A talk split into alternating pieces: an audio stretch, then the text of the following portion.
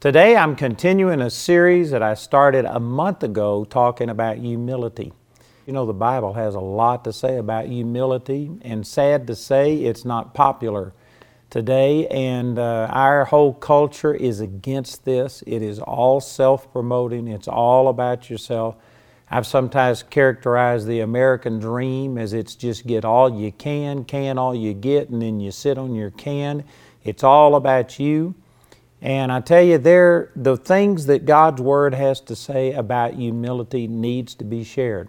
The Bible says in Romans 10 17 that faith comes by hearing, and hearing by the Word of God. And you know, if you take that and just rephrase it a little and don't change a single word, it says faith comes by hearing and hearing, and then you could say and hearing. You need to hear things over and over and over.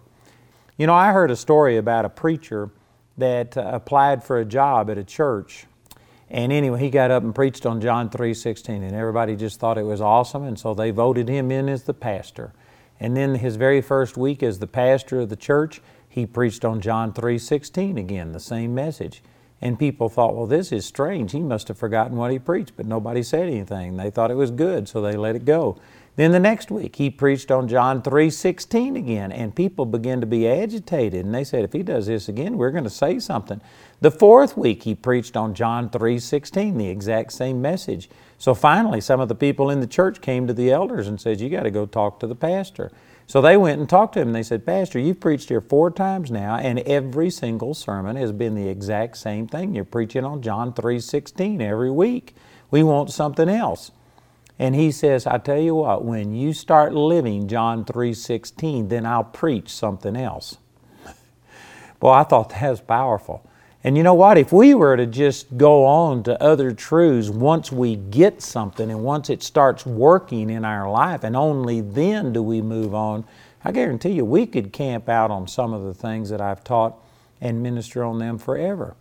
The sad fact is that there's a lot of people that they just hunger for knowledge. They want to know more, but they aren't utilizing what they've got.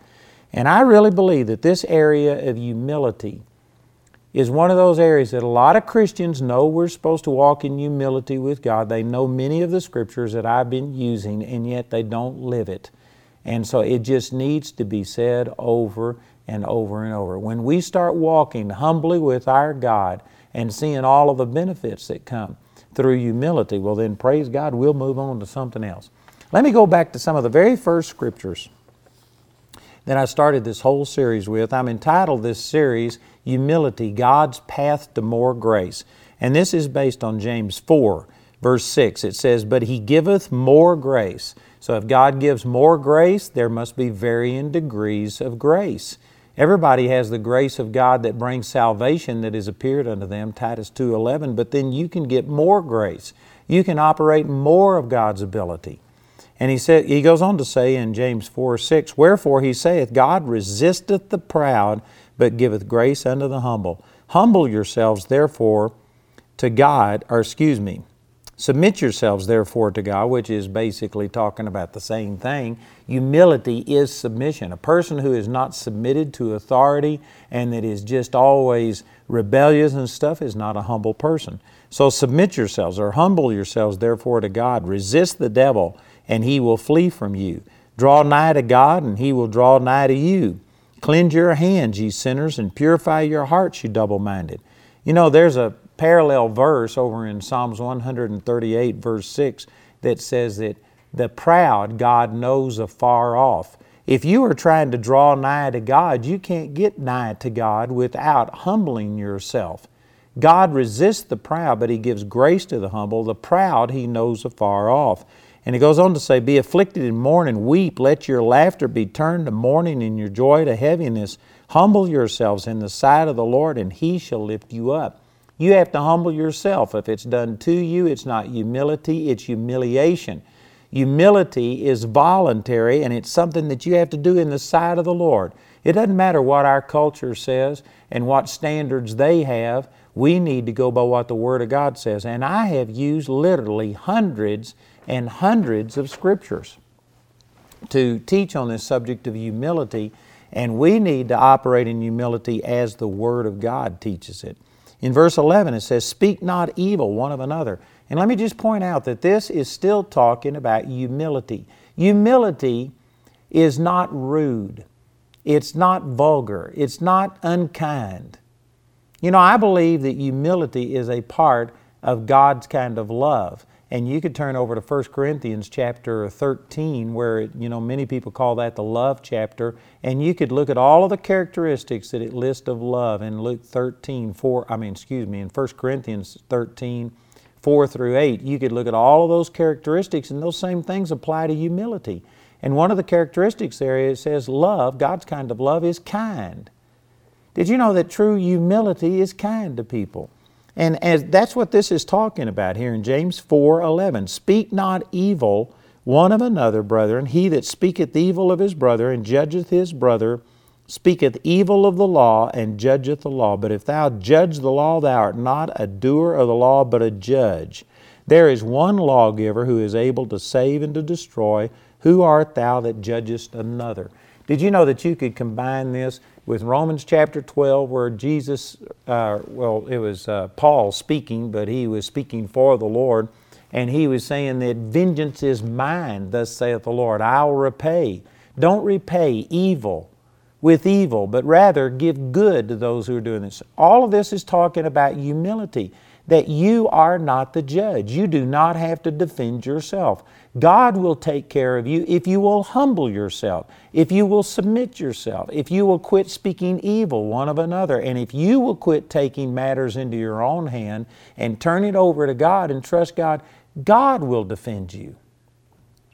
I wished I had the time today to tell you some of the uh, stories in my life on this, but you know, I've had a lot of people criticize me. I've had people brand me as the slickest cult uh, since Jim Jones. They've told people in their church to burn their materials, that I'm a cult, and things like this. And you know, I have just loved those people. I've sent them money when they were in trouble and needed money. I'd go ahead and send to them because, you know, they never came and talked to me about it, and so I really didn't have an opportunity to interact with them over it, but I just kept loving them and just like this says, I didn't speak evil of them. I have never spoken against this person when they were in a building program and needed money. I sent money, I've helped them, I've ministered with them, I've been to their meetings, and I just kept loving them.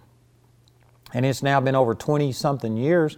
But did you know I was on a television program with them? We were both being interviewed on one of these talk shows, television programs, and we were both together and this person just came up to me and told me that they watch me every day on television and that they love it. And over a couple of years, we appeared on a number of different television programs together. We became friends. They've given me their number, and I've given them my number. They've come and ministered in our Bible college. They would like Jamie and me to come and stay in their home, and they just want to spend time with us, and they have blessed me and said all of these great things. And I, I don't know what's happening, but I'm telling you that just like this, if you don't become a judge, if you just keep loving people, you know what? God will defend you. Now, you resist the devil, you can stand against the devil, you can get mad at the devil, you can get mad at the unjust things that are being said and done, and you can take it out on the devil, you can rebuke the devil, tell the devil where to go. But as it says in Ephesians chapter 6, you aren't fighting flesh and blood. People aren't your problem. I know lots of times people think that they are, but really it's just the devil that uses people, it's the flesh. And you know, because I've seen things this way, and this is not an isolated example that I've given today, I have done this literally. I, am sure I could say dozens, maybe uh, you know, 50 or 100 times with people that have come out against me. And because I've got this attitude, and stuff. It keeps me from taking things personally. I recognize that the devil is the one who's coming against me. He may use people, but those people, they could have been misinformed. Who knows why they do what they do? I don't even know why I do what I do sometimes, much less trying to figure out why everybody else does things. You know, let me turn over to this verse in Matthew chapter 7. This is a passage that I think is often misused and misapplied. But Jesus was speaking in what's commonly called the Sermon on the Mount. And in Matthew chapter 7, verse 1, he says, Judge not that ye be not judged. For with what judgment ye judge, ye shall be judged, and with what measure ye mete, it shall be measured to you again. And people take this to say that you shouldn't judge anybody. And they will often take from that and apply it in such a way that you shouldn't even have an opinion. There is no right, there is no wrong. Don't you tell anybody what's right and wrong. And this violates Scripture. Matter of fact, this, uh, the Lord told His people, He says, Judge yourselves about what I'm thinking. Matter of fact, in the book of Revelation, in chapter 2, the Lord came out against many of those pastors of these seven churches of Asia, and He says, I am going to cast you into tribulation because you have people in your church that are doing things and you did not judge them, you did not correct them. It is wrong to say that you cannot judge. The scripture says we have to judge. You know, uh, Peter, when he was taken by the chief priest and told that he couldn't preach anymore in the name of the Lord. He says, You judge yourself. I think this is Acts chapter 3, either Acts chapter 3 or Acts chapter 4. And he says, You judge yourself which is right. Should we obey God or man? And you have to make a judgment.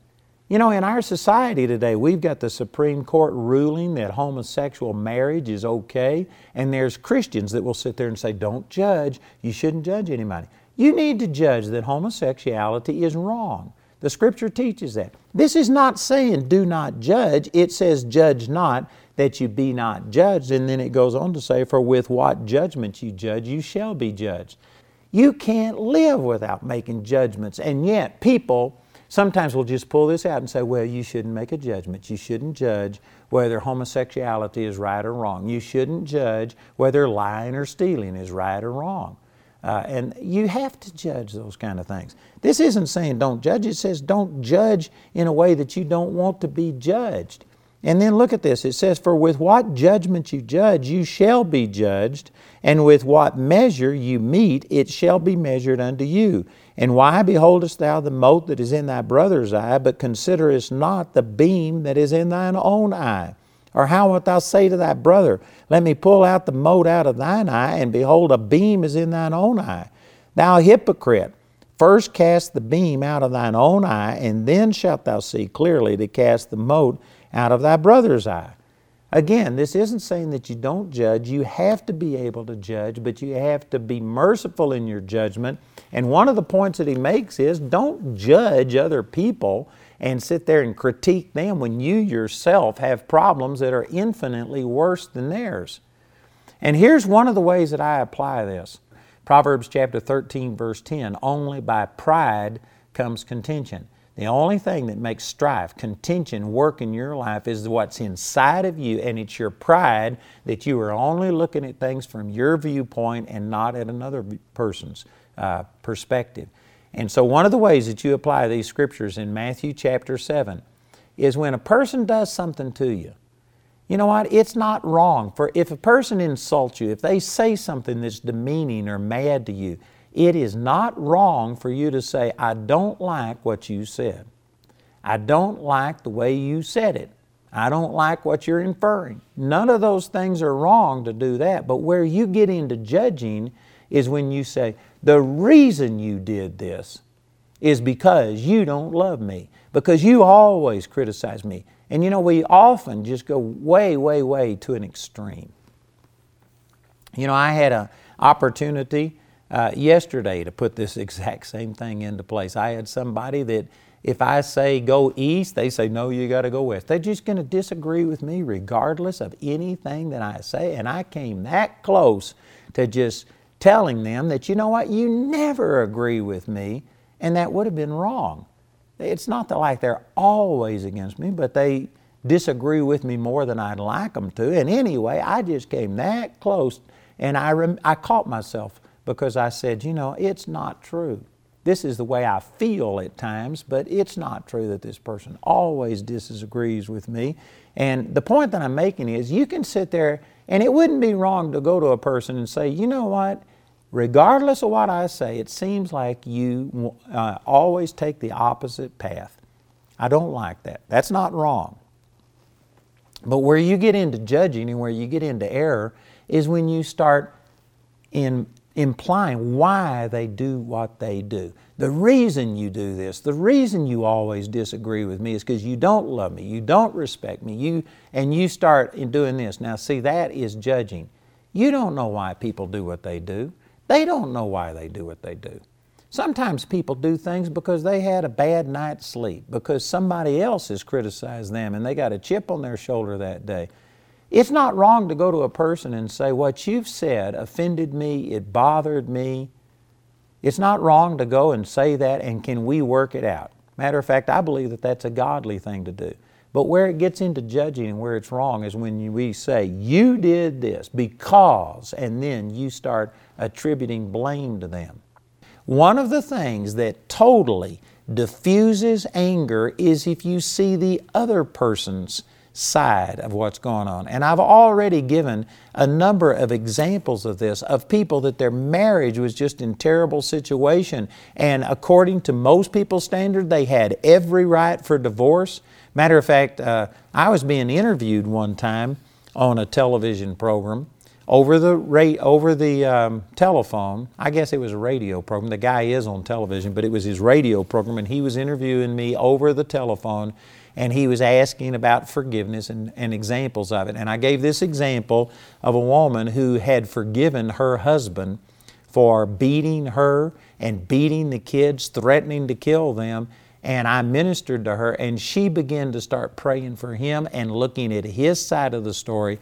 And instead of divorcing him, she wound up loving him, and God preserved the marriage and kept them together. And I was telling this story, and the man stopped right in the middle of it and he says, We can't use that. He says, I am not going to put this on. This is telling people that are in abusive relationships to stay there and that this could cost somebody their life or something like that. And so, anyway, he threw the whole thing out.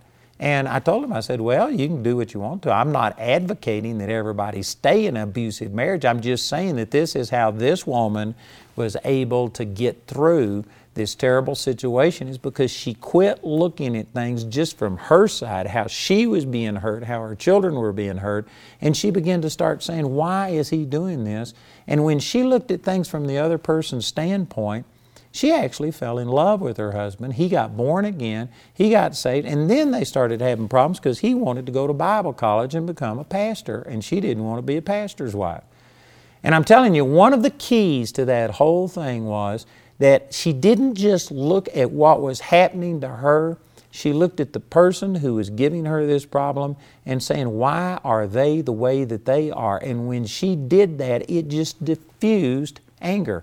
Again, I go back to Proverbs 13 10. Only by pride cometh contention. It didn't say it's one of the leading causes, it's the only way that anger comes, contention is through pride. It is not what people are doing to you that's the problem. It's what's inside of you and the fact that you just take everything and you are thinking only about yourself. And look what this person did to me, and you don't ever consider maybe the person is hurt. You know, it's a true statement that hurt people hurt people. And people, if they're angry and bitter, there's a reason that they're that way. And if instead of you just taking everything so personal and think that people are against you, if you would look beyond that and say, why are they doing what they're doing? It would help you to minister unto them. You know, as a minister, I have a lot of people criticize me. I've got blogs written about me. I have a lot of people come up and say a lot of really rotten things to me. And, um, and anyway, one of the ways that I've learned to deal with this is I don't take it personally. I know that it's not really those people that hate me and are against me. It's because I'm speaking for the Lord and they've got a chip on their shoulder against the Lord. And you know, I've just gotten to where sometimes I've had people come up, and especially when I teach on things like that, God is not the one who killed this person, God is not the one who did this, God isn't guilty for causing the problems in your life. I have some religious people come up at me and say some really rotten things. And I've just learned that it's because somewhere in their life they had a tragedy. Like I'm thinking of one person right now that he was very close to his sister when they were little kids. His sister died as a child, and he was told by the Presbyterian church that it was God that did this, that it was God's will that his little sister died. And as a result, He just said, if there is a God, I hate him.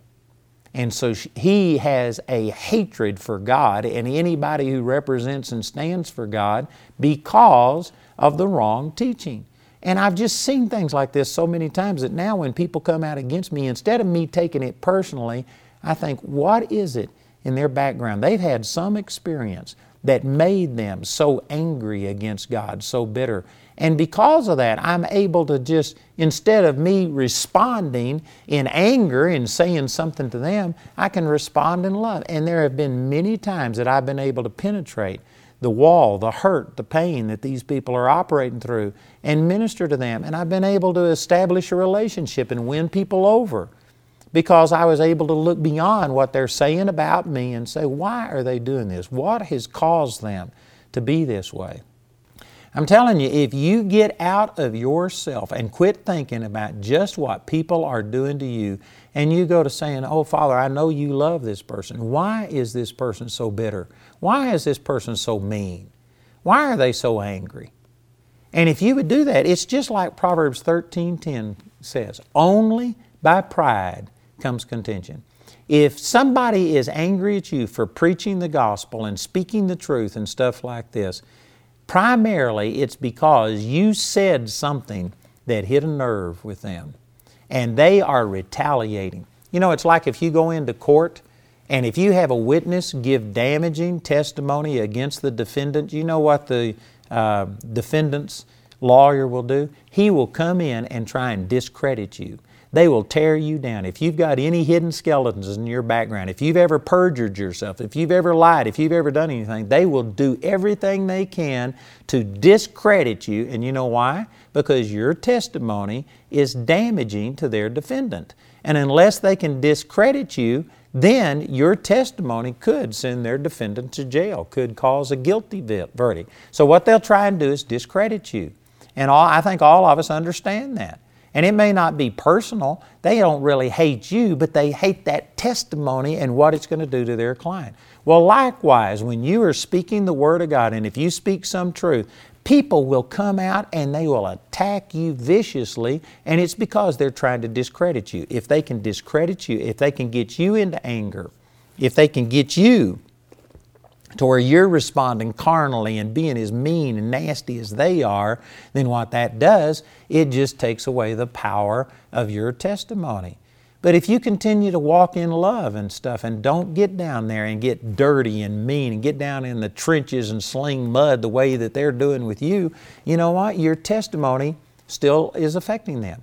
It's like when you throw a rock into a pack of dogs. The one that yelped the loudest got hit.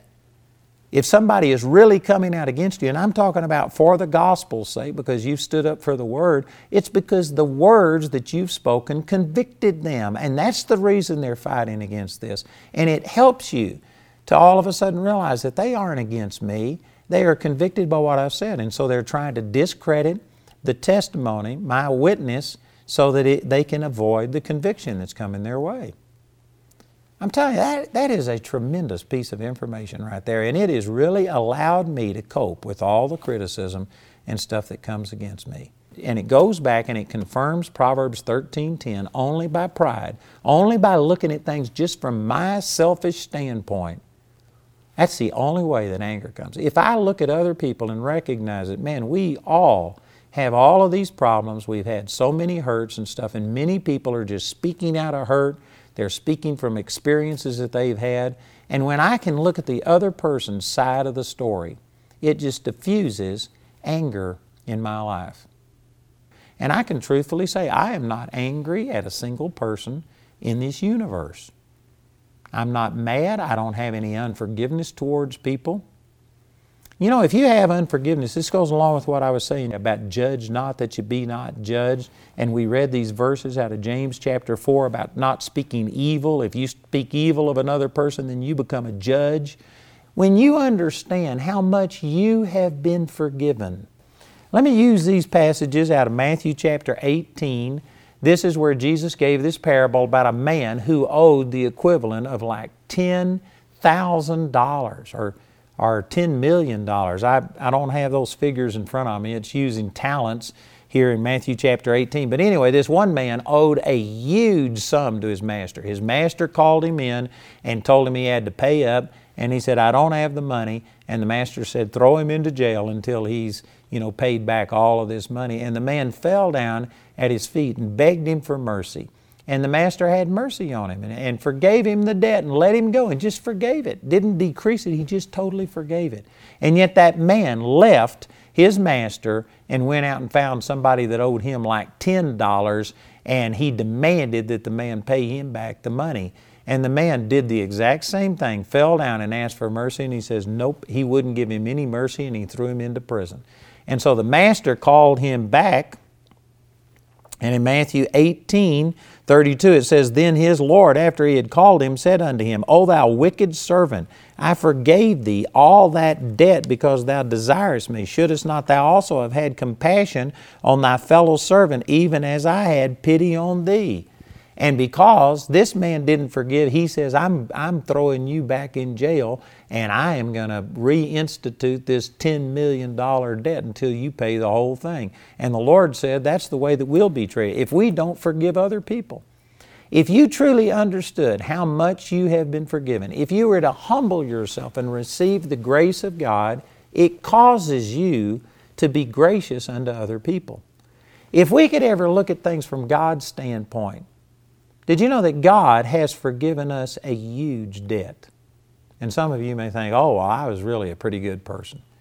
The Bible says in Romans 3:23, all have sinned and come short of the glory of God. There's not a one of us that deserves salvation.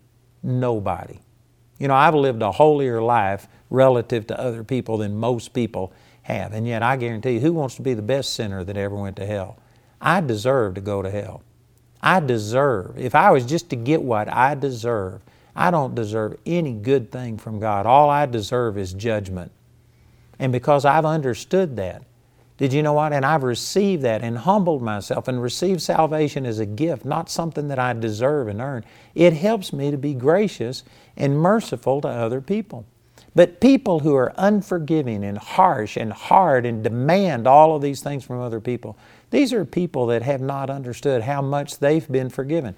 Relative to what God has forgiven us, there is nobody who has done anything to you or me that even comes close to what we have done to God. And if you were to receive that love, it would enable you to turn around and give it to other people. But you can't give away what you've not received yourself. And most of us do not really have a full revelation of how much God's forgiven us. You know, the scripture in Luke 7 47, Jesus said, Wherefore I say unto thee, her sins, which are many, are forgiven, for she loved much, but to whom little is forgiven, the same loveth little. This is taken about the, talking about the woman who had come and uh, was taken in the act of adultery, and they wanted to stone her, and yet Jesus let her go. And then she came and fell at his feet, and she washed his feet with her tears and dried his feet with her hair. And the religious Pharisees said if this man was really a prophet, he would know that this woman is a sinner and he would reject her. And he knew what they were thinking. And so this is when he turned around and he says, even though she's got great sins. See, he didn't deny that she had sins, but he looked beyond that and he says, This woman has been forgiven a lot, and therefore she loves a lot. But to whom little has been forgiven, you know, the same loveth little. Like I said before, I've lived a relative holy life compared to most people. And some people who think, well, you just can't love God as much as the person who's committed adultery or murder or something and has been forgiven of that. But the difference is, I have a revelation of how much God's forgiven me. And I believe that my revelation of God's love towards me, His grace towards me, is greater than what most people have had. See, all of this goes along with humility. A person who is promoting their own goodness and is sta- saying that, God, I know why you love me. It's because I'm so awesome. I'm so lovable. Then you know what? You hadn't really understood the grace of God. You haven't really humbled yourself. You are thinking somehow or another you are deserving of God's goodness. And whether you realize it or not, that's pride. That is you exalting yourself, thinking somehow or another God chose you because you were just a feather in His cap. He could not live without you. That's not true. And when you humble yourself and you receive this great, when you recognize how great God's forgiveness is towards you, then you will love not only Him, but other people much.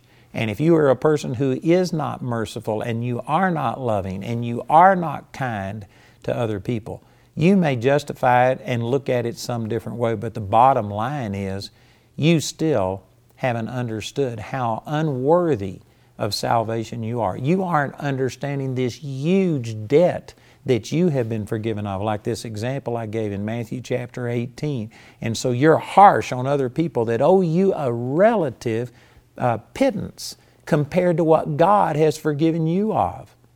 And you are exalting yourself and putting yourself in a position of a judge and condemning other people, all because of pride.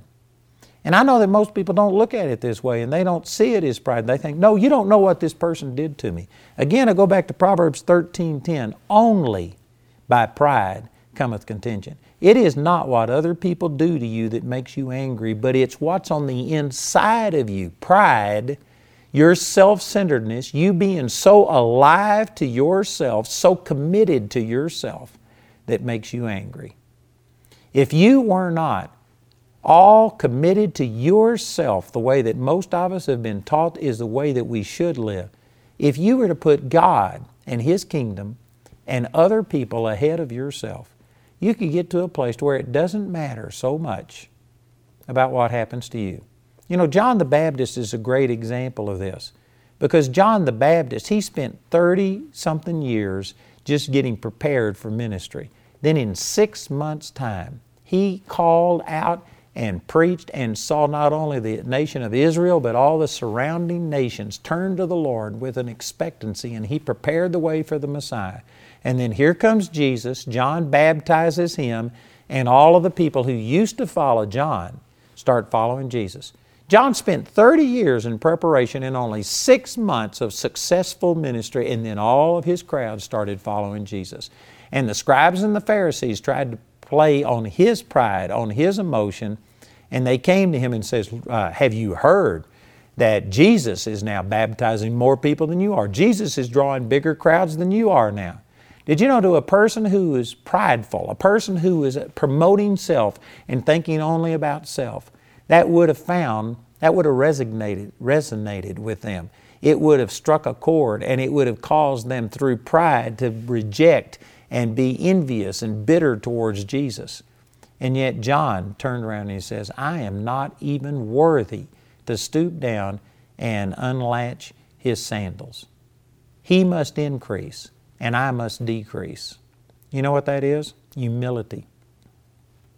Humility is putting God and His kingdom ahead of yourself. And this isn't reserved just to ministers, this is true of all of us. There's people in your jobs that there's some people that maybe they actually do a better job than you, and yet you're envious, and because of it, you don't like them, and you can't speak peaceably to them and stuff. And the bottom line is, you may not recognize it, but it's really pride. You just you want the advancements. You don't want them to be advanced. You want to get this, and so because of it, you're jealous and envious.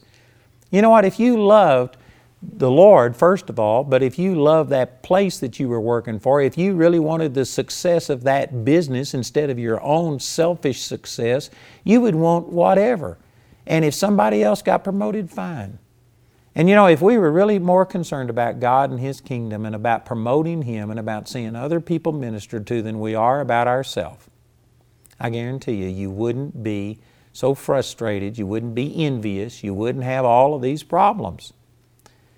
The scripture says we're supposed to die to ourselves. If you took a corpse and laid it here in front of me, you can insult a corpse, you can ignore a corpse, you can spit on a corpse, you can kick a corpse, and if it's a corpse, it won't respond. The reason you are responding so much to the criticism, to the things that are happening to you, is because you are so alive to yourself. And one of the keys is just dying to yourself. And I know that some of you just, you can't even go there. You won't allow yourself to even go there. You think, if I was to take this attitude that you're talking about, and if I wasn't constantly competing and putting down other people and trying to advance myself, and if I wasn't constantly promoting myself, man, I'd be run smooth over. Nobody would ever recognize me. I'd never have anything. I've got to fight, and I've got to do all these things for myself. You know, that would be true if there wasn't a God who promised that when you humble yourself, He will exalt you, that He will give grace to the humble, but He will resist the proud. If there wasn't a God who said in Psalms chapter 75, I believe it's verse 6, that promotion doesn't come from the east or from the west or from the south, but it's the Lord that puts up one and sets down another. If there wasn't a God who works behind the scenes and He promotes and exalts people who are out to build up His kingdom and put first the kingdom of God, if there wasn't a God who was like that, well, then yes, it's true that, man, it is a dog eat dog world and you have got to get in and fight for yourself. But I'm telling you, there is a God who, all of these scriptures that I've been using for over a month, talking about humbling yourself, letting God be the one who avenges you, about seek first the kingdom of God, not your kingdom. And if you will seek first the kingdom of God, then God will add all of these things to you. There is a God who has promised us that when you humble yourself, He will exalt you. And because of that, this attitude that is so prevalent in the world, and sad to say, even in the church, is the wrong attitude. And it stops God. When you get into taking care of yourself, when it's all about you, and you feel like that God, unless I get in and unless I do this, unless I depend upon myself, unless I do everything on my own, it's not going to get done. God resists that attitude. God resists the proud, but He gives grace unto the humble. Over in the book of Philippians, it's chapter 2, it says that we should esteem others better than ourselves. That doesn't mean that we esteem ourselves badly. Again, I believe that religion has done a disservice, and basically what they say is to beat yourself down. This doesn't say to think badly of yourself, it just says to esteem others even higher than you esteem yourself. You know, the scripture that Jesus quoted over in Leviticus chapter 19 and verse 18, where it says, Love your neighbor as yourself. If some people have been taught to hate themselves and to just have such a terrible uh, you know, attitude towards themselves that if they love their neighbor the way they love themselves, that wouldn't be good. See, religion has taught us to, to feel bad about ourselves. That's not what I'm saying. We just need to love others more than we love ourselves. We need to put God first. We need to put others first. And when you do that, when you actually love other people more than you love yourself and you lay your life down and you serve other people, did you know it's actually the way to be advanced. The way up in God's kingdom is down. You humble yourself, and God will lift you up. But you lift up yourself, and God will resist the proud, but He'll give grace to the humble. Everything is different in God's kingdom from the way that this world's kingdom is set up. And this is what we've been talking about. Only by pride, only by putting God first, other people ahead of yourself, only when you do that can you overcome this anger? If you are putting self first, pride, that's the only thing that causes contention in your life. So let me just talk about why it is that it seems like everybody is so self centered. Why is it that everybody tends to just look at things from their own perspective? They don't think about the big picture it's just everything, they got tunnel vision. It's all about themselves. It doesn't matter if the company's prospering by promoting somebody else instead of you, all you can think about is, I wanted that position, and because of it, you get upset. Maybe the company's better off to have the other person in that position. Why is it that we look at everything from just a selfish standpoint? I believe it's because that is part of the fallen nature. You can go all the way back to the book of Genesis. And you can look in Genesis chapter 3, and Satan's temptation through that serpent towards Eve is that God is keeping something back from you. He is denying you something. The truth is, all that God denied Adam and Eve was hurt and heartache and death and sickness and poverty and all of the things that are a result of sins. Yes, He did deny them access to the tree of the knowledge of good and evil, but it was because they were better off without it. But this talking snake convinced Eve that she wasn't getting all that she could get, that God was holding back, and it was all selfishness. If she would have just had an attitude that, you know what, God is God, I am not. I was created by Him, He's my creator, and it's not my place to take His place. It's not my place to write the rules and to say what's good for me. He created me. And you know, the Lord had done nothing but be good to Adam and Eve. He had never treated them badly. They're, I mean, they were living in a perfect world. The uh, atmosphere was perfect. The climate was perfect. The food was perfect. They never had been hurt.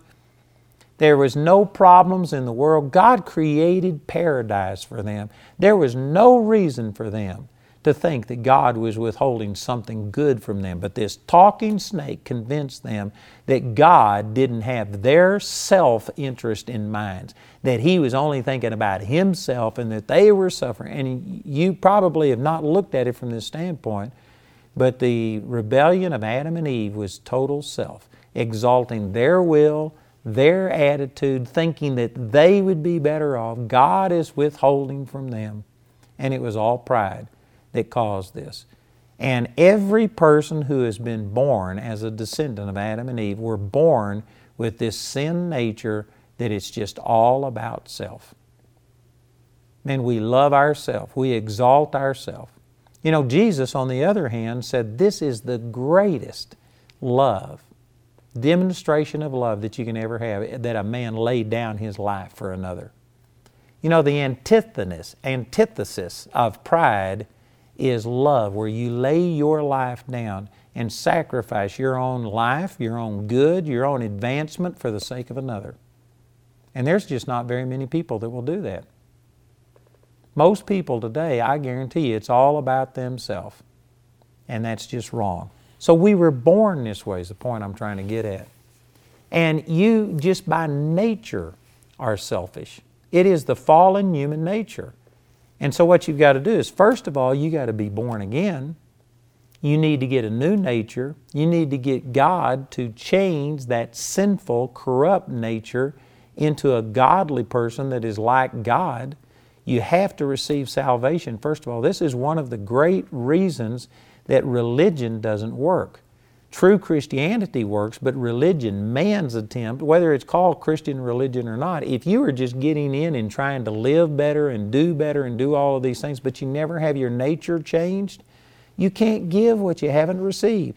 You've got to, first of all, humble yourself and recognize you can't save yourself by your own good works and by being a good person, and you've got to receive salvation as a gift. That's the first step. You've got to get this nature changed.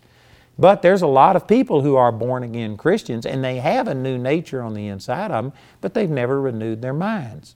Romans chapter 12, verse 2 says, Don't be conformed to this world, but be transformed by the renewing of your mind. When you get born again in your spirit, you now have the life of God and you do have a humble nature you do have a nature that is identical to Jesus. 1 John chapter 4 verse 17 says as he is so are we in this world. Not so are we in the next world, but so are we in this world. That's not true in your physical body. It's not true in your mind and your emotions, but in your born again spirit, you do have this humble nature. You do have the Spirit of Christ on the inside of you. In Matthew chapter 11, verse 29, Jesus said, I'm meek and lowly in heart. Whether you know it or not, you are meek and lowly in heart in your born again spirit. If you have received salvation, God has put love, joy, peace, long suffering, gentleness, goodness, faith, meekness, and temperance on the inside of you. Galatians 5 22 and 23. That's who you are. But you have to renew your mind. You are going to function the way that you think. If you've been born again, your nature's been changed, but your mind isn't automatically changed. You have to renew your mind. And that's what it was saying in Romans chapter 12, verse 2. Don't be conformed to this world, but be transformed by the renewing of your mind. The way you experience transformation, or that word is metamorpho, it's the word we get metamorphosis from, where a worm spins a cocoon and then comes, or excuse me, not a worm, but a caterpillar spins a cocoon and comes out a butterfly. If you want total metamorphosis, transformation, it comes through the renewing of your mind. Your spirit's already changed, but you, it'll only flow out into your physical body through you to other people to the degree that you renew your mind. Your mind is kind of like a valve, it's like a, a pipe right here, and in your spirit, you've got this pure life, humility, goodness of God. but your mind is a valve. And if this mind is focused on things the way the world is, if you're just operating according to your fallen human nature and you are acting like everybody else where it's all about you and you are promoting yourself and feeling like if you don't advance yourself and fight for yourself, nobody else will.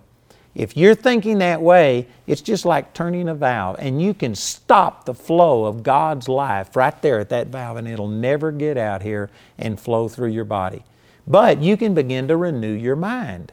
And you can begin to recognize some of the things that we're talking about that God resists the proud, but He gives grace to the humble, that God will defend you. Vengeance is His, thus saith the Lord. He will repay. You don't have to repay yourself.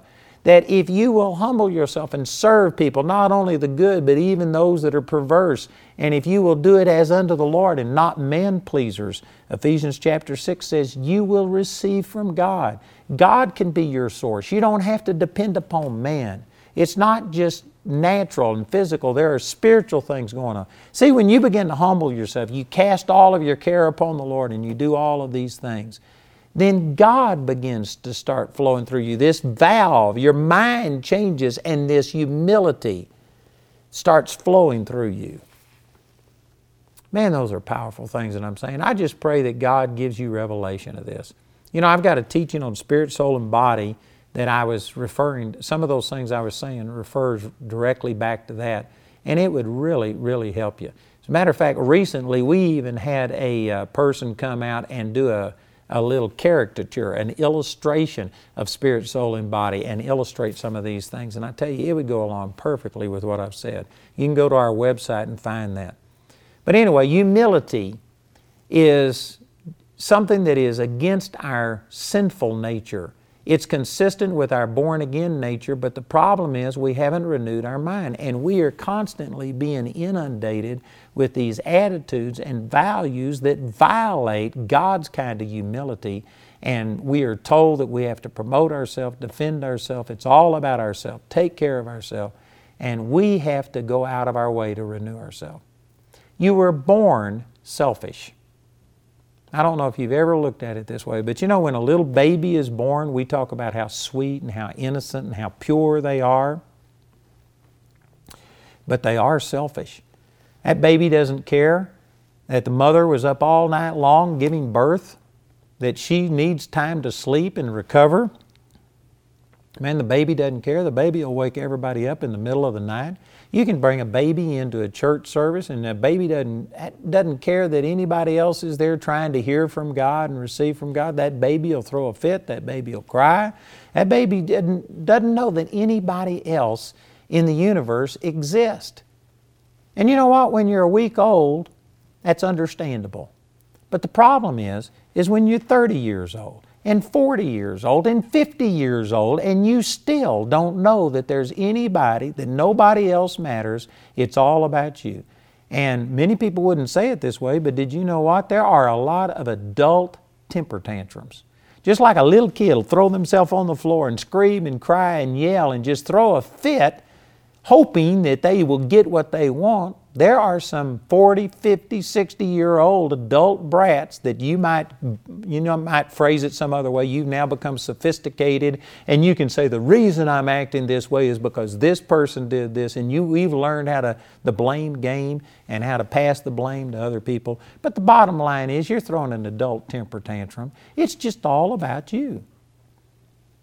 You know, when you were little, you might have, I've seen this happen. I've seen people in grocery stores where a little kid wanted some candy or something, and the mother said, No, you, you'd ruin your supper, supper, you aren't going to get it.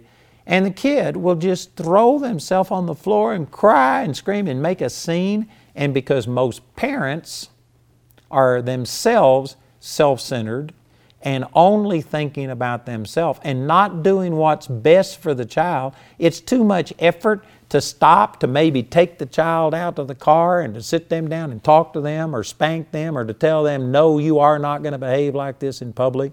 Instead of doing what's best for the child, most parents are themselves self centered and they're thinking, what's everybody going to think about me? And they're looking at this brat and it's bothering people. And so many parents will just give the child whatever they wanted even though they know that that wasn't what they needed, they will do it because they don't want other people criticizing them. And you know what you did? You just reinforced that selfishness.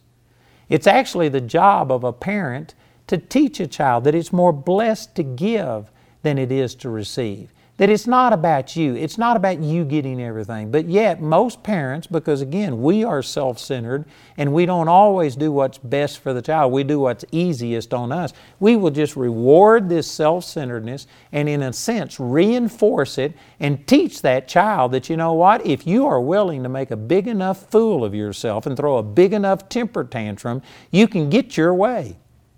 And we reinforce selfishness. That's the exact opposite of what we should be doing. And so then here they are, 20, 30, 40 years old, and you know what? They're still, they still got the same attitude. It's just all about themselves. I'm telling you, all marriage problems, I don't know if that's accurate, but let me say most, nearly all marriage problems could be solved if you just had people that weren't all about themselves. If they loved their mate more than they love themselves it would resolve, I believe, most marriage problems. And that's not to say that the other person doesn't do things wrong and doesn't need to change. But if you operated in God's kind of love where you were constantly just honoring and blessing that other person and you esteem them higher than yourself, did you know most people respond positively to that? I know some people that, man, they just walk in love and people will do anything for them. And people can't understand how it happens, but it's because when you give that kind of love, it solicits that same response back. But on the contrary, when you operate in bitterness, when you are angry, when you're critical, when you're demanding, it makes people want to push you away. The, really, all of our problems come through selfishness. And the reason we are selfish is because we were born that way. And it is a lifelong process to train ourselves and renew our mind and get us out of where we are promoting ourselves.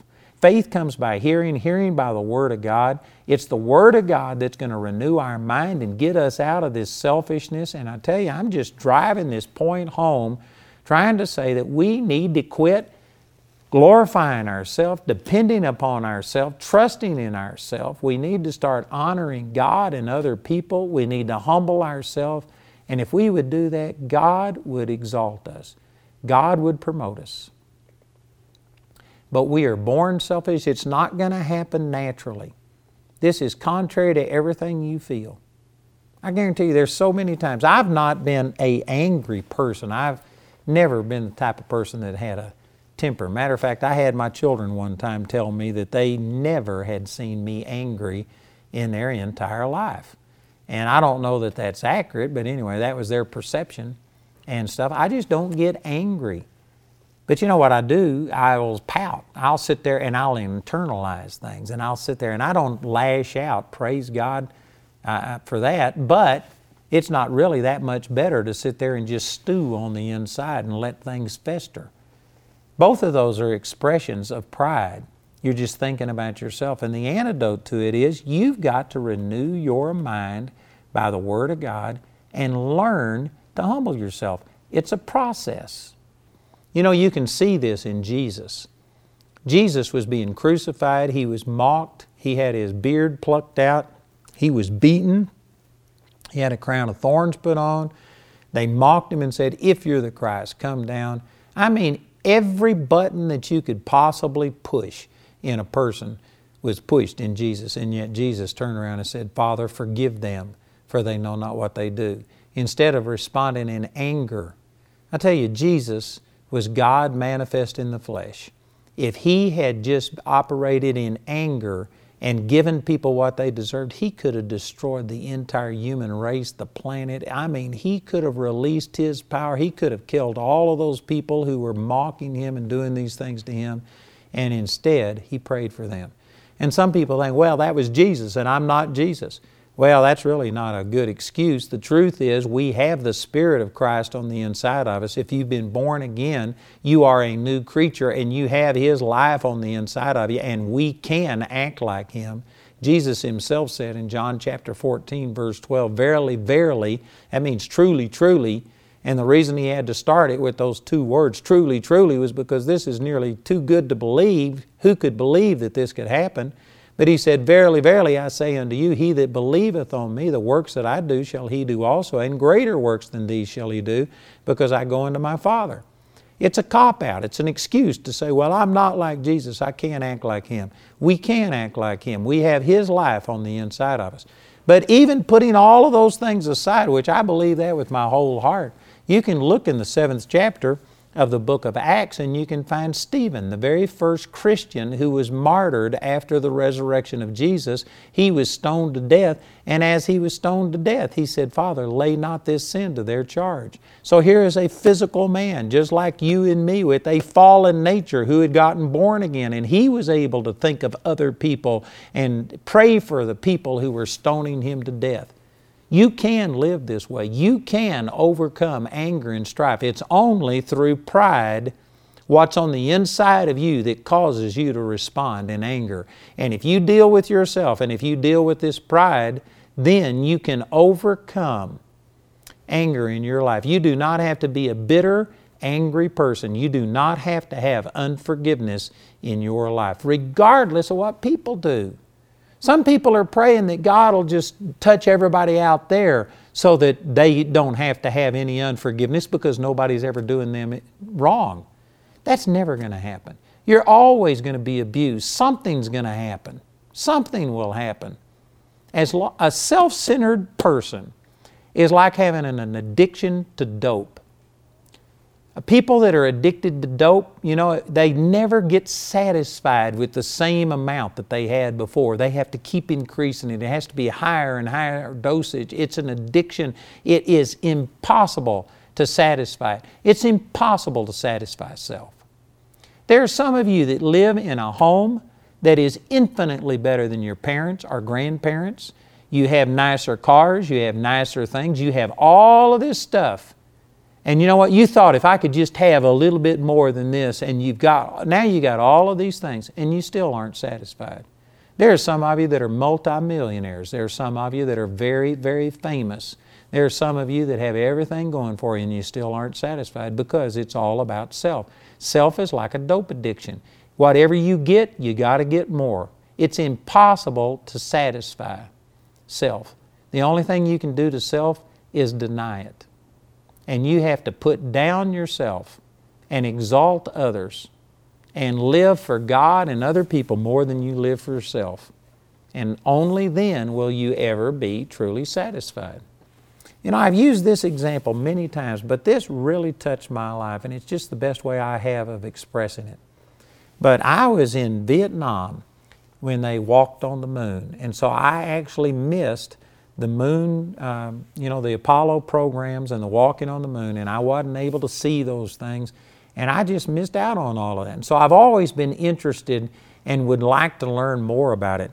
And one time I was on a television program with James Irwin, one of the astronauts who actually walked on the moon. And he had a book that he had written about it. I gave him my books and signed them. He gave me his books and signed them. And I just started pumping this guy for information and asking him questions about how did it work. And I had the concept that it was just perfect, that they had so much technology and that, that it was so well thought out that they just went there perfectly. He began to explain to me that they actually threw that capsule towards the moon. And for four and a half days, or whatever period of time it was, they had a course correction every 10 minutes. And he said sometimes, like the moon was that direction, they would be going 90 degrees opposite the moon and they would have to have a huge course correction. Other times, it'd just be a fraction of a degree off. But the truth is that they had a course correction every 10 minutes. That capsule went to the moon like this. It wasn't just perfect. And then he told me that they had a 500 mile strip that they planned to land in. And when they landed and he got out of the lunar module and set foot on the moon, they were within five feet of missing that 500 mile long strip. And as he was explaining these things to me, it just dawned on me that, you know what, they didn't do it perfectly. It wasn't perfect. They had to have course corrections every 10 minutes, but they got there. And the Lord spoke to me and made this comparison and said it's the same thing when you deal with this self. You don't just you know, see this truth that, oh man, I've been selfish. I was born selfish. And you don't just one time see that and repent and make a decision and then boom, you're never selfish again. No, that's not the way it is. You just head in that direction of humility. And then every 10 minutes for the rest of your life, you're going to have a course correction. You know, the Lord really started this process in me March the 23rd, 1968. And I mean, I humbled myself before the Lord and it began a process. That's when I blasted off and headed in that direction. But I have had millions of course corrections. And it doesn't mean that if I ever find myself getting selfish and prideful and thinking only about myself, that I didn't make a real commitment back on March the 23rd, 1968. No, I committed myself to humbling myself before God, giving God all of the glory. I died to myself with everything I knew at that time. But you know what? Self is still here, and I have to deal with it. It's a process, and I make these course corrections. You don't just deal with self one time and you nail it, and then you never have a problem with self again. That's not the way that it works. I've had people come up to me after I teach on this humility and talk about humbling yourself and exalting God and other people. And I've had people come and say, Would you please just cast self out of me? I've had people ask for prayer that I could cast self out of them. You can't do that. The only way you can be delivered of self is for me to kill you. And then you go to be with the Lord and you'll have a glorified self. You won't have this uh, tendency with the flesh anymore, and then everything's going to be perfect. But short of killing you, I can't get you rid of self. As long as you are breathing, you have this tendency to just exalt and promote yourself. And so it's not something that you just deal with one time and it's over. It's just like going to the moon. It was a course correction every 10 minutes. You know, I had the Lord show up and I made a decision to put to live for God and give Him everything I've got, March the 23rd, 1968. But since then, I've had millions of course corrections where I recognize, and I don't even do it intentionally. It's just, it seems like it's nearly a default thing that you just start thinking only about yourself and you forget about other people and where they're coming from and all this kind of stuff. And I, there's times that I've realized this, and when I realize it, I don't sit there and say, Oh God, I failed in my commitment. No, Mike, I'm committed to putting God first and other people ahead of myself. That is my absolute commitment. But do I keep it all the time? No, I constantly fall short just because I'm human, just because I have flesh. And when I find myself short, I don't go back and start over again. I just make a course correction. Just like I was talking about that Apollo capsule you know, just because they were off course didn't mean that they aborted the whole mission and then start over and try and do it again. No, they just made a course correction and they kept correcting until they eventually got there. You know what? Nobody is ever going to live perfectly humble. But you can head in that direction. You can blast off and go that direction. Just going back to this Apollo mission, you know, you have to make course corrections, but there is a place where you blast off. There's a lot of people that you have been so influenced by the world and just our carnal flesh that self is absolutely in control. It's all about you. You love yourself infinitely more than you love God or anybody else. And this is just so radically different than anything that you've ever heard that you know what? You've never even blasted off. You've never even humbled yourself. You've never even begun the process. You have thought that it's everybody else that's the problem. You are mad at everybody else, sometimes even God. God is, God, why haven't you done this and that? And you haven't recognized that it's yourself. There's some of you that this is a brand new revelation to you. And you know what? You need to blast off. You need to move in that direction. But I'm telling you, it's a process. And if you were to respond to this perfectly today, if the Holy Spirit touches you right where you are, and you were to just, you know, drop to your knees and, oh God, I'm sorry. I'm sorry that I have exalted myself and I've been blaming other people and using this as an excuse and it's just me. And if you humbled yourself today, it's not going to be a perfect thing that you'll never have another problem with self. You'll have to continue this again tomorrow. You know, in my meetings, I often minister on this, and then I'll have people pray, and we'll, I'll lead them in a prayer where they just humble themselves and put God and other people first. And then after I pray, I'll say, you know what? You're going to need a course correction every 10 minutes for the rest of your life.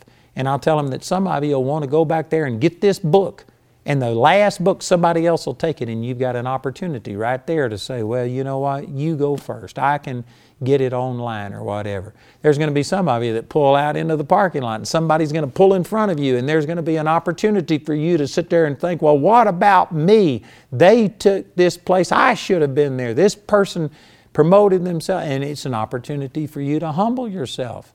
And you're just going to have things like this happen to you the rest of your life. It doesn't mean that you didn't truly make a commitment, it just means that it's a process. You know, if the Lord would have shown me everything that I needed to deal with in my entire life, all of my wrong attitudes and everything, if He had shown me every single thing, March the 23rd, 1968, when I had this encounter with the Lord, it would have overwhelmed me. I don't know that I could have overcome it. I would have been so overwhelmed with my with how messed up I am and how many problems I've got. But praise God, He just shows things to me one step at a time. And it's going to be the same with you. God will show you things, but you have to make this commitment. Let me go back to Romans chapter 12, verses 1 and 2. These are the scriptures that the Lord used to change my life. They're the very first scriptures that ever just came alive. You know, Hebrews chapter 4, verse 12 says, The Word of God is quick. That means alive and powerful and sharper than any two edged sword.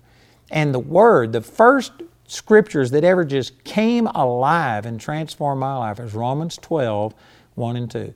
And Romans 12, 1 says, I beseech you, therefore, brethren, by the mercies of God, that you present your body a living sacrifice, holy, acceptable unto God, which is your reasonable service.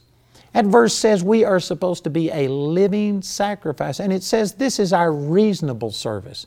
Some people think, well, only you preachers are supposed to be total sacrifices. You know, all of us laity, we just commit to God much less than you do, but that's your vocation. This is what you do for a living. You give yourself totally to God. No, every person is supposed to be given totally to God. And some people He may put into the ministry, some people He may make uh, business people, other people. You're a, you're a mother, you're training up your children, you're a wife to your husband. Man, that's a powerful job. That's an awesome thing to do. We all have different callings, but every one of us, I don't care whether you consider yourself a full time Christian or not, you are supposed to be a living sacrifice. That's just our reasonable service. One translation says our normal Christian duty. This isn't for the super saint, this is for the Jane Doe and John Doe Christian. You're just supposed to be totally committed to God. And notice it says that you're a living sacrifice. You know, that means many things, but one of the things that that means is that you don't just crawl up on the altar one time and die and you sacrifice yourself to God and it's over. It's a living sacrifice, it is a continual thing. You know, it's, a lot of people make mistake dieting because they will go on these radical, extreme diets. They will punish themselves, deny themselves, but they only do it for a brief period of time. And then when the diet is over, boom, they're right back to where they were, and their body reacts to that, and they actually gain more weight than they had. True, a person that's going to really control their weight is a person that just for the rest of your life, not just for a day or a week or a month or whatever, but for the rest of your life, you're going to eat right, you're going to exercise right. And that's the way that you really do it. Likewise, you don't need to just make a sacrifice and come to the Lord and come to grips with self one time. It needs to be a living sacrifice, something that you live the rest of your life, that you keep this attitude. And there will be times that you're more focused on it than at others. There will be times that because of the weakness of our flesh, we falter and we fail and we aren't as committed to God as we should be but it needs to be a living sacrifice. And the problem with a living sacrifice is it keeps crawling off the altar. You got to keep this sacrifice. It has to be a commitment that you make constantly. You know, again, going back to March the 23rd, 1968, that has now been 48 years ago that I made this commitment to God and I blasted off and I headed in this direction. But did you know, as I've been teaching on humility, I have gone back over this and man, I have renewed myself. I'm not rededicating myself. If you truly are dedicated, you can't rededicate it. There is no such word as rededicate. If it's dedicated, it's dedicated. If it's committed, it's committed. But I fail in my dedication. I fail in my commitment. I am not perfect. And it has inspired me and motivated me all over again, going back through this teaching. And here I am 48 years down the road from when I began this process. And you know what? I'm still making course corrections and I'm still having to do things. I've never done it perfectly. I've never done anything perfectly in my life. But I can truthfully say that it has been my number one goal and commitment to love God and other people and fulfill God's purpose for my life ahead of everything else. That has been my number one goal, my commitment for 48 years. I haven't done it perfectly, I've failed. I'm still failing, but you know what? I'm doing it better than I've done. I'm getting better. The course corrections are less. I'm getting closer, but as long as I'm breathing and in this body, I expect to still have to be dealing with self. And I'm saying all of these things for your benefit. That hopefully many of you have been touched through this teaching on humility and you've recognized that, man, you have used excuses about this is your personality type, this is just the way your family is. You've, you've said it's their fault that I'm this way, and all of these things. Hopefully, there's many of you recognizing no, it's not any of these external things, it's pride in us that causes us all of this grief. All of our sorrows are basically caused by our own self centeredness. And hopefully, many of you are recognizing that. And if you respond and receive these teachings and humble yourself before God, regardless of what type of encounter you have with the Lord right now, it's not going to be just a one time deal. You are going to have to walk this out. It needs to be something that you need to change, and it's not easy to change things that have been in your life for decades. I'm not trying to discourage you. What I'm trying to do is encourage you that if you make this commitment with your whole heart, you'll find out that there are times that you fail in this. And it doesn't mean that it wasn't your commitment, it just means that you're still human, that you still have flesh, that you have to renew your mind. Matter of fact, in Romans chapter 12, verse 1, that verse that I quoted about being a living sacrifice, which is your reasonable service, then verse 2 says, And be not conformed to this world, but be transformed by the renewing of your mind, that you may prove what is that good and acceptable and perfect will of God. Romans 12:1 talks about being a living sacrifice, but then 12:2 talks about renewing your mind. It's a process. You make the commitment, you blast off, you head in this direction, but then you need to renew your mind constantly. And notice that the last part of that verse 2 says, You will prove the good, then the acceptable, and then the perfect will of God. There's steps, there's stages, there's growth. You don't just go from zero miles an hour to a thousand miles an hour all at once. That's not acceleration, that's a wreck. If you went from zero to a thousand all at once, it'd kill you. You know what? You have to accelerate and you start off slower at the beginning and you pick up speed. Likewise, in the Christian life, you make a commitment that God, I want you to be first in my life. I want to humble myself. I want it to not be all about me. I want to love you and your purpose for my life and other people more than I love myself. I want to lay my life down for you and for other people. You make that commitment, but you know what? You start off slow. And as you continue, and you just continue to make these course corrections, every time God shows you, hey, you know, this is, vi- this is violating your commitment that you made, this is contrary to what you said. Here you are exalting yourself. You're getting into anger again. You're criticizing, judging this person again. He'll show you, and you humble yourself, and you just go back and say, Father, I'm sorry. I really meant what I said. I'm sorry I got off track. And you do that. You'll start off, and it'll, it may be huge corrections in the beginning, but as you continue down this road, it'll get less and less. You'll get closer and closer, but it's a process. You never arrive, you just leave. But I am convinced that there are some people watching this program that you've never left. You have just followed the way that the rest of the world, the way that your parents, the way that everybody else around you is, and it's just all about you. Man, you think only about yourself. You are just all wrapped up in yourself and you make a very small package. You know, if that's you, and if you have never even, if this is a revelation brand new to you and you've never started down this road, I just want to pray with you today and help you to make this commitment. I'm going to pray and say some things that are things that are, I said when the Lord touched me 48 years ago. And you need to internalize this, make it personal, make it yourself. But you need to just come before the Lord. And like Romans 12:1 says, say something like, Father, I'm presenting myself to you as a living sacrifice. I'm call, crawling up on the altar. I can't, I can't overcome self on my own. I need the fire of God to fall on this sacrifice and consume it. So I just lay myself out before you. And I'm asking you, Father, to come and consume me, to consume this self. Get me to where I love you for, first, uh, first of all, foremost, above anything else. And then to where I love your people. And I love other people more than I love myself. That I love fulfilling your will and not doing my will. Father, I just die to myself and I put you first. And I want your will in my life. And you begin to start praying like that and just turning yourself over. And the Holy Spirit, if you will allow Him, will come in and He will energize your prayer. He will help you.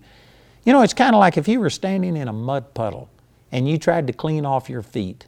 Did you know you could clean off one foot by standing there on just one foot? But then when you get one foot clean, you'd have to put that foot back down in the mud to clean off the other one. You just can't do it on your own. You have to have someone lift you out of that, put you in a position to where you know you can clean off your feet. Likewise, you just can't die to yourself on your own. You have to start the process. You have to start praying, tell the Lord it's your desire, and then the Holy Spirit has to come and lift you out of this and get you lift you up to a higher realm to where you can live for God and other people more than you live for yourself. This is not just difficult, it's impossible. It's impossible in the natural for you to live a life that is humble, where God and other people are ahead of yourself. You need the quickening power of the Holy Spirit. And so I encourage you today to start praying similar to some of the things that I've said. Ask for the Holy Spirit just to come in and touch your life.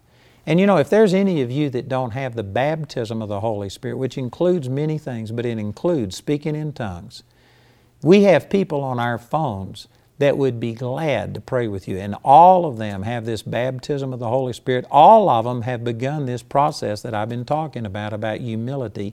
None of us have arrived, but we would love to pray with you. So please call the number.